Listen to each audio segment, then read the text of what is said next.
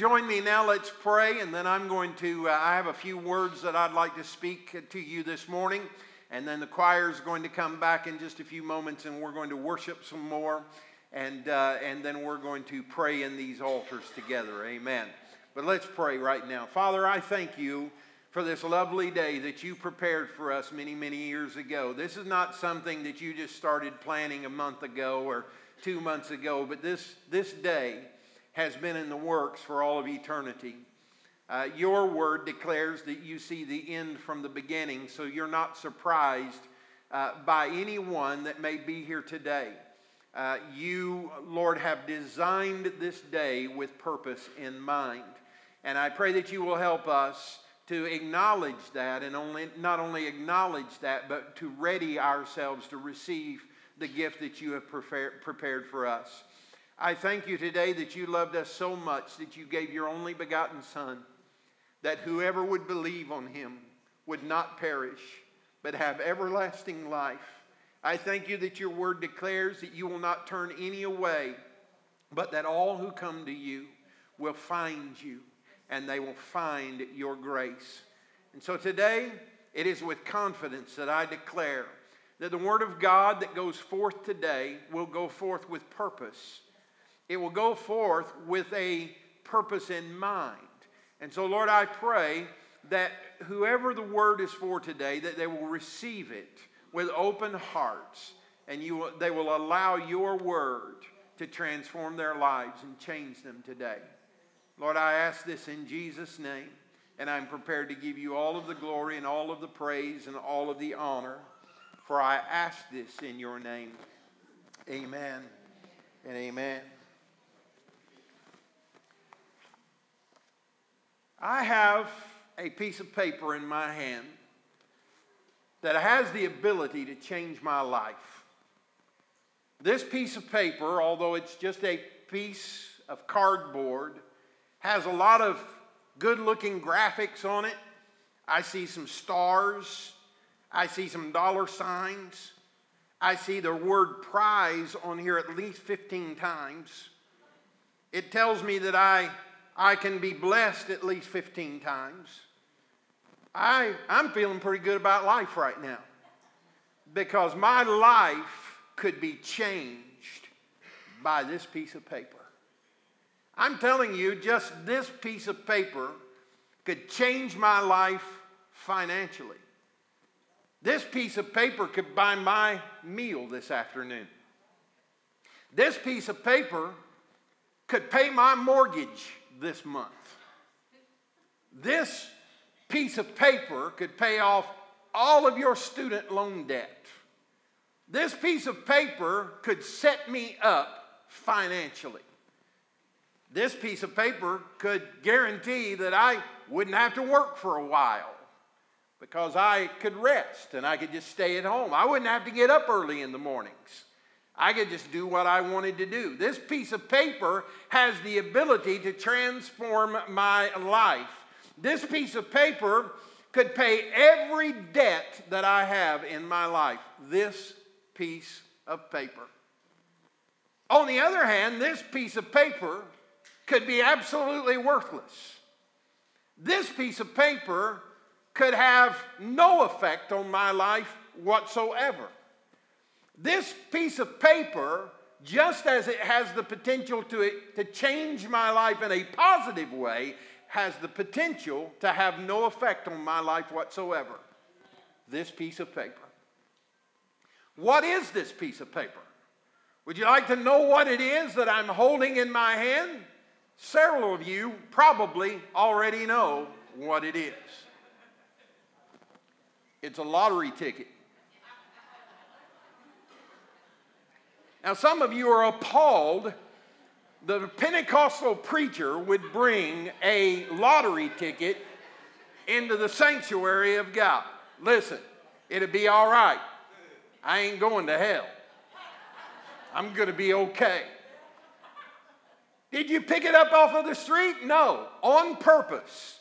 I went to the gas station and I bought this lottery ticket. And I brought it today because I have a point that I want to make to you using this lottery ticket. You see, there are so many people in the world that putting their trust in things of the earth to change their circumstance and their situation. We look to the political process and we look to politicians and who's the best one going to be. We, we think that if I can just get that promotion at work, if I can just get that job, if, if I can just get another pay raise, or if I can just marry the right person, if I could somehow divorce the one that I have and get another one, I know that my life would be much better. We look to earthly things to change our lives, and they can to a degree. As I've already told you this morning, this piece of paper has the ability, if I scratch it off in the proper method, has the ability to change my life physically and emotionally.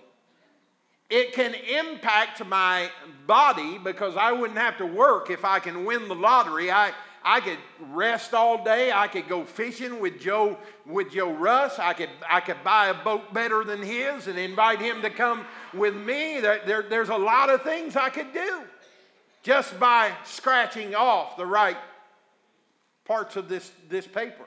And my body would be positively affected and my soul would be affected because that's where our emotions is. I could be happy. Boy, I, I would smile. I, uh, the joy would be uh, available to me. Happiness in my life. You just, I double dog dare you, if you think that I would not jump and shout and dance if I rubbed this off and got the $100,000 payday, you're out of your mind. I'd be jumping, I'd be screaming, I'd be hollering, and I would go somewhere where you could not find me for a few days. Because I know you well enough to know you'd want some of it. And I probably wouldn't be in a given mood if I scratched off the right things here. This piece of paper has the ability to change my life physically and emotionally, but this piece of paper has no ability to change my life spiritually. Now, to make this piece of paper work properly, it requires three things. The first thing that is required is that I have to have faith. I have to believe that the Kentucky Lottery Commission has the ability and the wherewithal to pay out anything that I might win from this ticket. If I scratch off $500, I have to believe and have faith that the lottery will pay me $500. If I didn't believe that, I wouldn't buy the ticket in the first place. By the way, this would be a good time to tell you I don't typically buy lottery tickets. I know some of you are going to find a new church next week, but what, you know, you, you'll be all right if you'll just hang in here. If I don't believe that the lottery works, I'm not going to buy a ticket. Therefore, I have to have a certain level of faith. And faith comes when there is evidence to believe something. there has to be evidence if I'm going to believe that it is true. So the evidence is I've seen other people win the lottery. I've seen them on TV. I've seen them stand in line. I've seen them scratch them off and win. I, I, I have seen the evidence that the lottery does pay off so I can believe in it. But not only do I need faith, I need hope. Because you know what? The instant that you buy this ticket and put it in your hand, you know what your mind is? Oh man, I hope I win. If I win, what am I going to do with it? If I win, I'm going to yeah, I'm going to go out to eat tonight. I'm going to buy me the biggest steak at Logan's Roadhouse that they have on the menu. And I'm going to get a salad to boot. And I'm going to get a baked potato with butter and all the fixings on top. I mean, all you got to do is buy the ticket and immediately you start making plans as to how you're going to spend it. Why? Because there is hope that you are going to win and that with the proceeds of the winnings, you're going to be able to do something with it. Hope equals expectation. I believe that I'm going to win. I believe that I'm going to get something from it. I believe that my life is going to be changed by the payout of this ticket. It requires faith and it requires hope and it requires action. I have to do something if I'm going to be able to win the lottery. First of all, I got to get in my car and drive down there. I, you know, I, I, I wanted to go at midnight so that no one would see me. I, I wanted to go to a gas station where they didn't know I was the pastor of the local church here close by. But my wife just kept on and kept, we're out. Go ahead and buy the ticket. It's going to be all right. Go, go in. We're getting gas. Go in, buy the ticket. I, will be honest with you, I didn't even know how to buy a ticket. Honestly, I went in. I said, I need a lottery ticket. They say, you got to go over there to that little stand, that wire stand, and you got to fill out the card and all that. And I'm over there, and I'm, I'm looking at it, and I said, this is not the kind of lottery ticket I want. I just want one of those things you just scratch it off. It, is, it either, either is or it is not a winner. I, that's what I want. And they say, oh, those are right here. I say, you mean I have to buy it right here in front of God and everybody? That's right. Which one do you want? I was so nervous about buying this lottery ticket that I forgot to get my money out. I'm standing there with the ticket in my hand and I'm looking around to see if anybody's there. And she says, I need some money. I said, I do too. That's the reason I bought the ticket. I, I want the. You're going to get the benefit of this ticket, you got to do something. You got to go buy the ticket. And then once you have the ticket in your hand, you have to anoint it with oil and say, Oh, pray in Jesus. No, I'm just kidding. That, that's not true. Then you got to figure it out. It says match any of your numbers to any of the winning numbers and win a prize shown for that number. And if you get a cent sign, win that prize automatically. If you get a gold brick, that sounds good to me. You win double the prize shown for that symbol. If you get a horseshoe, you win $50 automatically. I don't want no horseshoe. My vision's bigger than that. And if you get a pot full of gold, you win all 15 of the prizes automatically. I'm praying for a pot of gold. That's what I want. I can read those promises all day long. That's what those are. Those are promises. If this, then that. If you do this, then that will happen. If you get this, then that will happen. I can read those promises all day long, but until I get something out and start scratching off this lottery ticket, I will not get any benefit from this lotto ticket. I know what some of you are thinking right now. You're saying, Pastor, here it is Easter. Jesus gave his life, went to a grave, died again, and you're up here talking about lottery tickets. Well, let me tell you, first of all, this lottery ticket will not help you beyond the physical and the emotional, and even then, it's a huge gamble. Because it's just as likely, in fact, it's more likely, that you can scratch this thing all day long and never win anything that you're hoping for. So, I would like to suggest to you today there's a better way to hope for the future, and his name is Jesus. Now, the same elements that make this lottery ticket valuable are the same elements that make Jesus valuable to us. You see, first of all, if you're going to believe this story about a man named Jesus who came and lived, and while he was living, the scripture tells us that not only was he a man, but he was God at the same time. He was a God man. Who can believe that?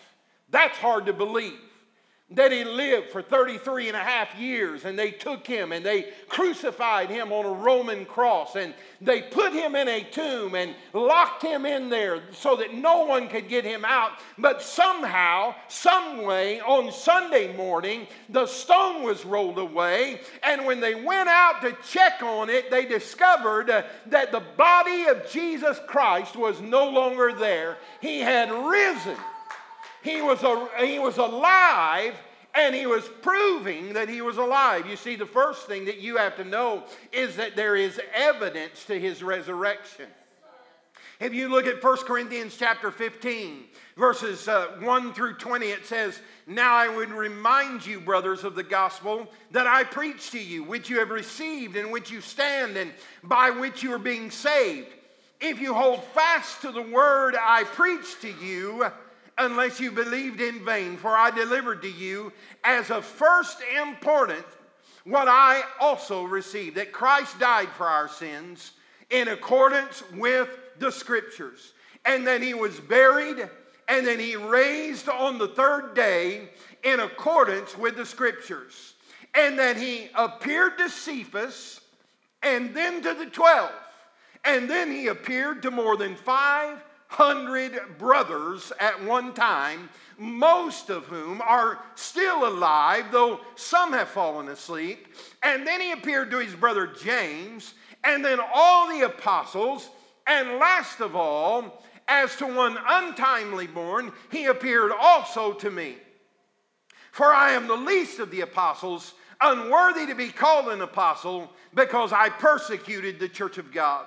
But by the grace of God, I am what I am.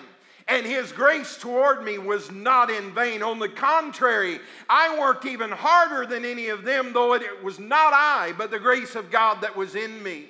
Whether then it was I or they, we preach, and so you believed. Now, if Christ is proclaimed as raised from the dead, how can some of you say that there is no resurrection of the dead? But if there is no resurrection of the dead, then not even Christ himself has been raised. And if Christ has not been raised, then our preaching is in vain and your faith is in vain. We are even found to be misrepresenting God because we testified about God that He raised Christ, whom He did not raise, if it is true that the dead are not raised. For if the dead are not raised, not even Christ has been raised. And if Christ has not been raised, your faith is futile, and you are still in your sins. Then those also who have fallen asleep in Christ have perished. If in Christ we have hope in this life only, we are of all people most to be pitied. Verse 20. But, you see that word but? Look at your neighbor and say, uh, There's a but there. There's a but there. The but means that something is different than what we just talked about. What we just talked about is not in accordance with what I'm about to say and tell you. Because what I just told you is not true, but what I'm getting ready to tell you is true. He says, But in fact, Christ has been raised from the dead, the firstfruits of those who have fallen asleep. Listen, it's a historical fact that Jesus not only lived and not only did he die, but he was raised again. There's a story about a Muslim who went to a Christian and said, Come with me, I'd like to show you where the basis of my faith is. And he took him to the tomb of Muhammad. And he said, Here lies the remains of the Prophet Muhammad. And then the Christian responded and said, Come with me and I will take you to the tomb where they laid my Savior, Jesus Christ. But you will discover that when we look in that tomb, there will be no remains, there will be no bones, there will be no leftover because our Savior, Jesus Christ, is not in some tomb somewhere, but He is alive. He has ascended into the heavenlies where He has taken His place of authority. Let me remind you today you can go to Buddha's grave and you can go to Muhammad's grave and you can go to any of the, uh, any of the other graves, Joseph Smith, any of the others that you want to go to. And I'm here, I'm here to tell you their remains will still lie there. It's because they died and they stayed dead. But Jesus Christ is the only one who died and rose again. It's factual. We have evidence that Jesus rose again. And once we believe that, hope kicks in. Hope is expectation. 1 Peter chapter 1 verses 3, 4 and 5 says, "Blessed be the God and Father of our Lord Jesus Christ, according to his great mercy, he has caused us to be born again to a living hope through the resurrection of Jesus Christ from the dead. To what? To an inheritance that is imperishable, undefiled, and unfading, kept in heaven for you, who by God's power are being guarded through faith for a salvation ready to be revealed in the last time. Listen, I can hope about this lottery ticket all day long, but I don't have any evidence that it's going to do any good for my soul. But I have evidence that Jesus Christ, the one who rose, uh, he, he is able to raise up my spirit with him, and he lives and dwells within me. And I'm not living just some, you know, some Christian. I don't be a Christian. And those Christians are the ugliest, nastiest people that I know. I mean, they, are, they don't never have any fun and, and they can't do nothing and they can't do this and they, they can't do that and they can't go here and they can't go there and they can't drink this and they can't drink that and they can't smoke this and they can't smoke that and they can't kiss in public and they can't, can't, can't, can't, can't, can't. Let me tell you, following Christ is not about what we can't do. It's about what He enables us to do now that far exceeds anything that this world has to offer us. My hope every day is not what I can't do, but my hope is uh, where shall I walk in victory today? Where shall I go today where God's hand will lead me and give me the strength that I need? Hope and then action. Action. Romans 10, verses 5 through 13 says, For Moses writes about the righteousness that is based on the law, that the person who does the commandments shall live by them. But the righteousness based on faith says, Do not say in your heart, Who will ascend into heaven? That is to bring Christ down, or who will descend into the abyss? That is to bring Christ up from the dead. But what does it say? The word is near you. It is in your mouth and it is in your heart. That is the word of faith that we proclaim. Because if you confess with your mouth that Jesus is Lord and believe in your heart that God raised him from the dead, you will be saved. For with the heart one believes and is justified, and with the mouth one confesses and is saved. For the scripture says, Everyone who believes in him will not be put to shame. For there is no distinction between the Jew and the Greek. For the same Lord is Lord of all, bestowing his riches on all who call upon him. And everyone who calls upon the name of the Lord shall be saved. Musicians, come back if you will. I'm amazed by the number of people that have bought into this system right here that I hold in my hand. $100,000 payday. Not even to mention Powerball. We're talking about billions of dollars given away in the last Powerball. Did you see the news reports? People standing in line. Some of them standing in line for days, Pastor Jerry, just hoping to have the right numbers and hear their name called out as being the winner. They put their faith in a system that at best can only help them physically and emotionally. I want to tell you today, you got to move beyond that. You say, well, Pastor, I, would, I, I wouldn't buy a lottery ticket either. I have convictions not to, or I don't have the money to invest in it, or I'm just not going to do it. But here's the point that I'm trying to make it is so easy for all of us to get caught up in living our daily lives and going to work and being comfortable with the daily life that we live. I'm comfortable at my job. I've been here so long now, I just come in and I do my thing and I go home. I'm comfortable. I'm comfortable with my spouse. I'm, I'm comfortable with living with my husband or my wife. I'm comfortable with the way things are. My hope is in the peace that comes to me daily just from living this life. Don't rock the boat. Don't get me out of my comfort zone.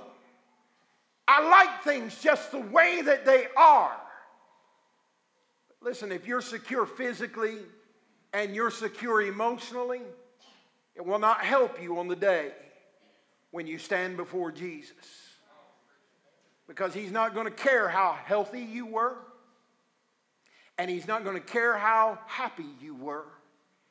He's going to be looking for one thing Is your name written in His book? Did you trust Him enough to accept Him as your Savior and let Him come into your life? I know that some of you may be thinking, well, he's getting ready to all, give an altar call for people who have never accepted Christ. But let me remind you today, for those of us who accepted Christ many, many years ago, it's not, it's not enough for us to just live in that experience that happened a long time ago. We have a living faith, the scripture says an active faith. When I wake up in the morning and my body starts functioning and I start waking up and I set up on the side of the bed and my body realizes that this is another day to live, it's not just another day to live physically and emotionally, it's another day to live spiritually. And the good news is is that we all have the power and the ability in Jesus Christ to live every day that we live uh, in the power of the resurrection every day ought to be Easter for the children of God. Amen.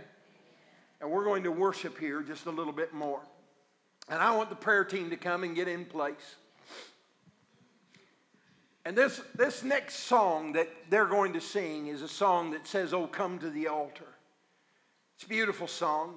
It's a lovely song with a wonderful message. And there are people in this house today, it may be that you're here and you've never accepted Jesus Christ as your personal Savior.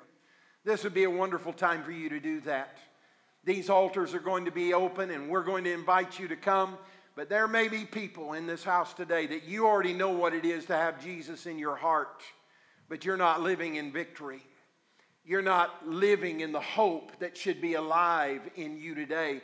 It may be that you're, you're sick physically and, and, that, and that you're bound emotionally and you're just not experiencing the joy of the Lord. As we sing this song, I want you to step out of your seats and come and let this prayer team pray with you today and intercede with you because I believe with every ounce of energy that I have in me that your hope lies in Jesus Christ.